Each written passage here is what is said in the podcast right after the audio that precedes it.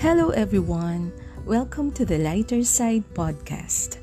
Sabi nila, life should just be simple, but sometimes it can be tough. So when life turns heavy, we can always choose to shift to the lighter side. Ako po si Luna. Join me in this episode and let's try to make your burden a little less. Tara, usap tayo!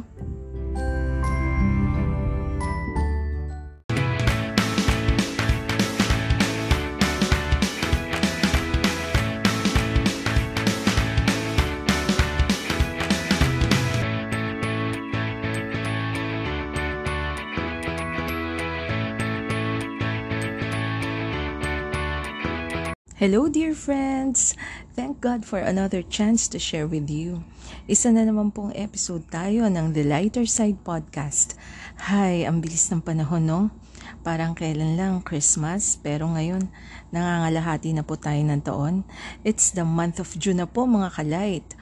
Usually pag June, aside from being the start of the rainy season, eh madami ding ikinakasal. Kaya nga may tinatawag tayong June Bride. But June is also the month for fathers. Recently lang ay nag-celebrate tayo ng Father's Day. Sa magigiting at masisigasig ng mga ama ng tahanan, mabuhay po kayo. Isama na din natin yung mga nanay na tumatayong tatay na din na pinandid, pinanindigan na nila ang pagtataguyod sa kanilang pamilya dahil nag-iisa lang sila. Talagang nangyayari po kasi yon these days. Ano? Yung role ng mga parents, yung tatay nagiging nanay, yung nanay para na ding tatay, nagkakapalitan na sila ng role sa buhay at sa bahay. Kasi nga, ang pagkipo ng isang relasyon ay hindi talaga ganun kadali. Yung dapat minsan simple lang, nagiging komplikado. At dahil na pag-usapan na natin about relationships, bakit hindi po natin silipin yung pag-iisip o point of view ng mga lalaki? Ano? Para mas maintindihan natin sila. You know, a long time ago, I really want to make episodes about men versus women, yung difference between sexes, how different are they how different are they in thinking or feeling, yung mga ganong usapan. So simulan muna natin ngayon ang topic about men kasi Father's Day month eh. I am hoping somehow these insights will help fix relationships because you will be able to understand them better. Alam niyo po, ako ay mahilig magbasa ng psychology books. Kaya gusto ko i-share some of the insights I've read Uh, recently, I read a book authored by Alan and Barbara Peace. May portion doon that they summarized most of the questions asked by women uh, sent through their emails. They wanted to uncover these mysteries about men. So namili ako doon and I came up with four. These are the four questions. Isa-isahin nga natin. Number one, why don't men know much about their friends' lives? Bakit daw yung mga lalaki eh hindi masyado alam ang buhay ng mga kaibigan nila? Hmm, interesting. Bakit nga ba? Number two, Why are grown men so interested in toys for the boys? Ah, eto yung mga collectibles, yung mga laruan na mahilig nilang kolektahin, mga hobby nila. Oo nga no. Number three, why can men only seem to do one thing at a time? Bakit nga ba? Hindi nila kaya ng sabay-sabay.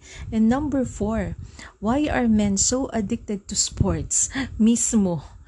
Sabi sa book na yon, The problem with us women is that we try to analyze a man's behavior from our own female standpoint. Kaya ang resulta ay very puzzling for us. Pero ang totoo daw, men are not illogical. They just operate differently from women. Agree ba tayo mga kababaihan? Alamin nga natin. So eto na, let's start with number one. Why men don't know much about their friends' lives? Sabi daw, a man will know every good joke his friend told him, but not be aware that his friend has split up from his wife. So alam na niya lahat ng nakakatawang joke o kwento ng kaibigan niya, pero di niya alam na naghiwalay na sila ng asawa. Abay, bakit nga nagkaganon? E magkakasama naman sila. Lumabas sila, they went out for a drink, pero di niya alam yung nangyari sa personal na buhay ng kaibigan. That's because men use all these activities as a form of fire gazing. Yung pag nagsama-sama sila, parang nakatitig ka lang sa bonfire kung ikaw ay nasa isang camping activity. Nakatitig sa apoy, sa gitna, di ba? Ang mga lalaki daw, they can spend hours together playing cards or chess, fishing, watching football or any of their favorite sports without saying much. Yung hindi sila nag-uusap-usap. Pag nagsalita sila, it's about facts, results, solutions, or answers to questions. Or nagpapalitan sila ng mga information about things and processes, mga hobbies nila. But bihira sila magkwentuhan about people and emotions. Men have bottom line brains that are generally not aware of feelings or emotions. Naku, baka marami sa akin mag-disagree dito na lalaki. Mag-PM na lang kayo ha kung may violent reaction. Ang way nila to relieve stress is by disengaging the brain and think about something else. Kaya pag umiinom sila, minsan, it's called a quiet drink. Yung hindi necessity ang magsalita kung ayaw mo. Sa mga lalaki daw kasi, pag napansin nila habang nagiinuman na one of them is fire gazing with the drink in his hand, yung nakatingin na lang sa baso, alam na nila yun. Nagkakaintindihan na nila na sila. Kaya they just let him be. They won't force him to talk. Once nag-usap sila, they talk about work, sports, cars, and spatially related thing. Spatial ha, hindi siya S-P-E-C-I-A-L. Ang spelling niya is S-P-A-T-I-A-L, meaning something, something related to spaces or occupying space. Like kung sa memory, um, paano yung pagkaka-layout ng mga bagay, saan ang location, gaano kalaki ang nasasakop na space. Like tungkol sa mga makina ng kotse, ayan, that's a spatially related thing. So they take turns at speaking because their brains are organized to either speak or listen. Speak kung speak, listen kung listen. They can't do both, unlike women. Hindi dahil hindi interesado sa buhay ng mga kaibigan nila ang mga lalaki hindi lang talaga yun ang focus nila sa kwentuhan. Gusto nila facts and outcomes. Wala masyadong personal details. The only time he talks about personal detail ay pag di na niya kaya isolve ang problem. As last resort, he will ask his friend for advice. So ang lesson dito, never rely on men to know detailed information of your family members or those of your social circle. You know kung sino ang mas reliable. Ask women. So let's now go to number two. Why are grown men so interested in toys for the boys?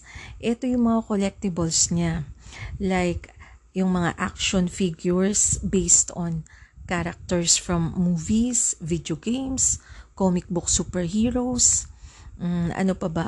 Yung mga katulad ng mga miniature cars, yung mga binubuo niya sa sakyan na maliit lang pero parang totoo yung makina o yung mga die-cast model of cars and planes toys that are usually made of metal but have details of plastic, rubber, or glass.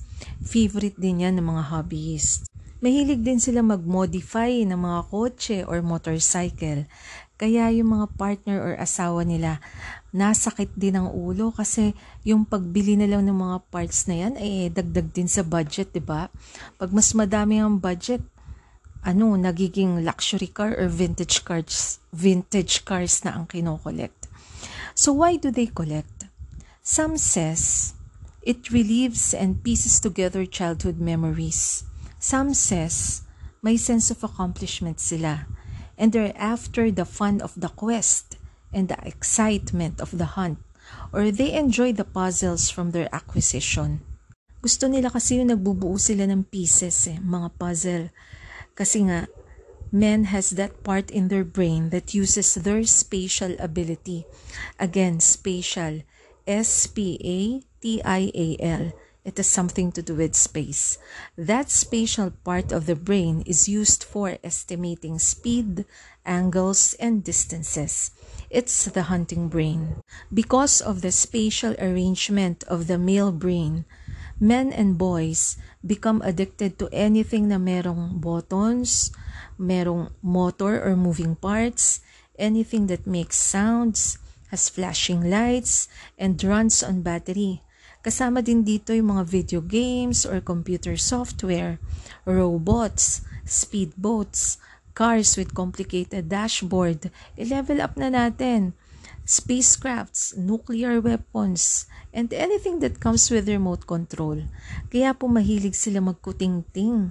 It's their number one male brain skill area, spatial ability and problem solving. Madalas may mga asawa tayo o mga kasamang lalaki sa bahay na magaling sa DIY projects, 'di ba? Yung do it yourself. Kaya pag nasira yung tubo ng tubig, ilaw, upuan, computer o kotse, wag muna kayo kagad tumawag ng tubero, mekaniko, karpintero, technician o electrician. Please ask first the man of the house kasi baka naman kaya niya. That way, hindi natin nasasagasa ang kagad yung mga ego nila. Allow them to fix it first. At least give them the chance. Pag hindi nila magawa, saka ka na humingi ng tulong sa iba. Para iwas din tayo sa mga samaan ng loob.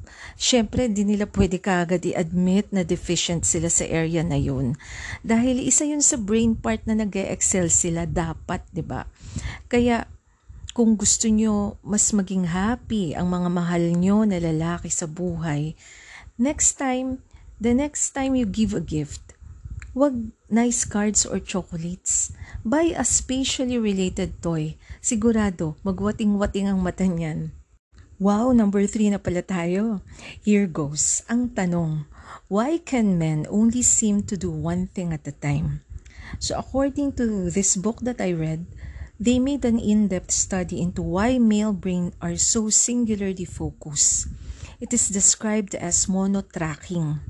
Ang dahilan po kasi nito is that a man's brain is compartmentalized and specialized. Kumbaga para siyang may mga maliliit na kwarto sa brain o kung sa office layout eh may mga cubicle. So bawat room o bawat cubicle contains at least one main function that operates independently of the rest.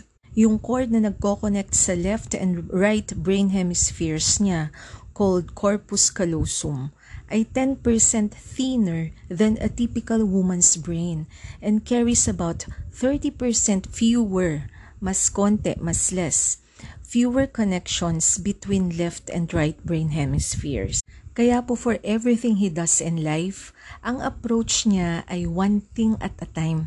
Isa-isa lang, mahina ang kalaban, hindi pwedeng sabay-sabay. That makes a man become a dedicated specialist or expert on one subject. 96% of the world's technical expert are male. Excellent sila in performing that one skill. So, dapat naiintindihan po nating mga babae itong one thing at a time na mentality ng mga lalaki. Kaya minsan pag nag-a-analyze siya ng map o nagbabasa ng map o nagre-reverse parking o may lilikuan habang nagda-drive, kailangan wag tayong masyadong maingay or wag natin sila masyadong kausapin or kwentuhin.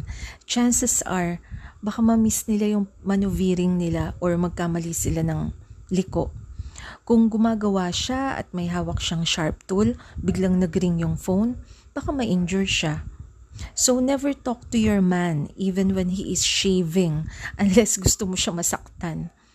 Also, when a man is reading something, malamang hindi kanya naririnig or naiintindihan kung kwento ka ng kwento. Kaya huwag masyadong sasamaan loob natin. Kung naglalaro siya ng Mobile Legend, lalo na siguro, hindi dahil hindi kanya pinapa pinapakinggan or hindi kanya pinapansin, talagang wala siya sigurong naririnig. Ang difference po kasi ng woman's brain sa man's brain, ang sa atin ay configured for multitasking performance. Women can do several unrelated things at the same time. Yung brain ng mga babae is never disengaged. Even when asleep, it's always active. Para ba tayong genetically related sa octopus? Kaya nating makipag-usap sa phone, magluto, manood ng TV all at the same time. Or habang nagda-drive, nagme-makeup, sumasabay pa o kumakanta sa mga radio songs. Yung brain natin ay nakawire na parang highway na interconnected. So again, magkaiba po yung pagka-wire ng brain ng lalaki sa babae. Ang mga lalaki, monotracking or singularly focused, ang mga babae, interconnected ang brain nila. Kaya if you want a stress-free day at home at maiwasan ang away, remember one at a time. One at a time lang ang approach sa mga boys. Whether anak mo yan or asawa, boyfriend, kapatid or tatay, discuss one point at a time for a successful outcome. Ang last but not the least, number four, why are men so addicted to sports? Ang explanation dito kasi, alam nyo naman yung evolution of man, di ba? Hunters ang mga lalaki talaga. So for thousands of years, men went hunting in pacts with other men. Grupo sila, team sila. Walang mga babae, they would gather food and raise children. Men ran, chased, stalked, and used their spatial skill to catch food. Nananakbo, naghahabol, sinusundan nila yung mga hayop para mahuli nila for food. But by the end of the 18th century, nagkaroon na ng advanced farming techniques eh. Kaya medyo naging redundant. There's no need for this dynamic ability to hunt. Between 1800 and 1900, men invented almost every modern ball sport in existence today. Ito yung naging substitute for their hunting activities.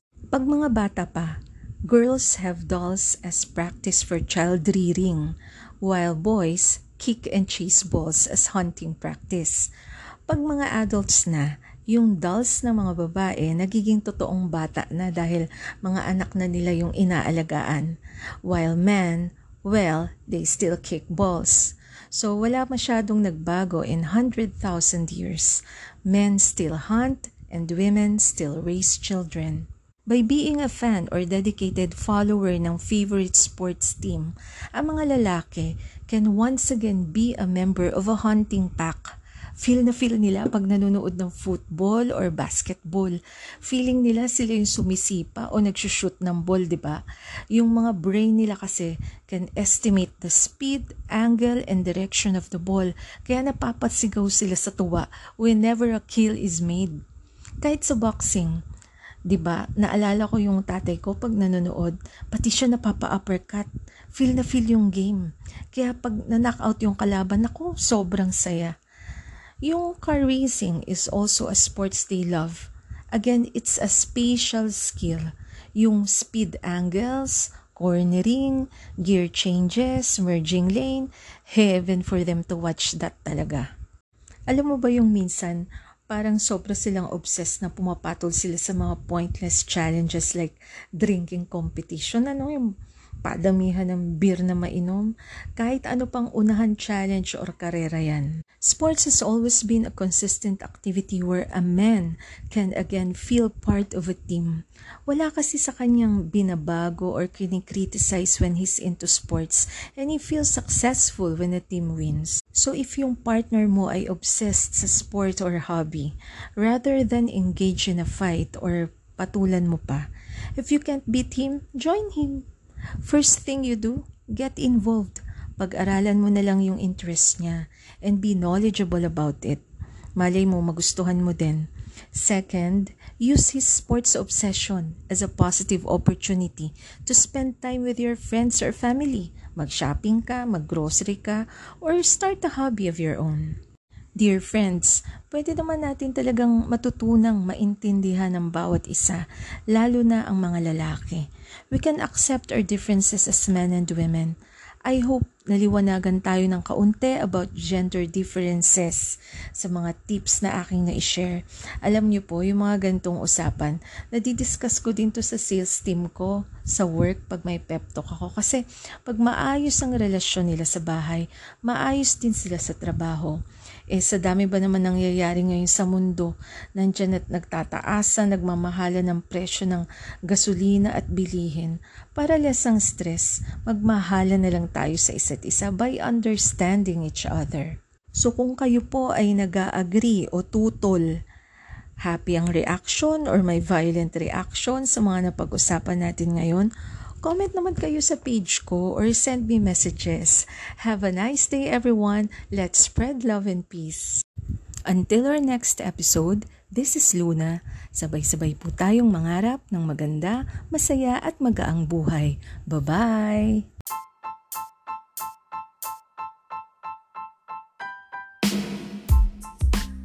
Kung nagustuhan niyo po ang episode na to, don't forget to click like and subscribe on this podcast channel. And for your comments or suggestions, you can check out my Facebook page, Lighter Side. You can also send me message on my messenger or write to my email, the underscore lighter side at yahoo.com. Let's grow our community of happy minds. God is good and so is life.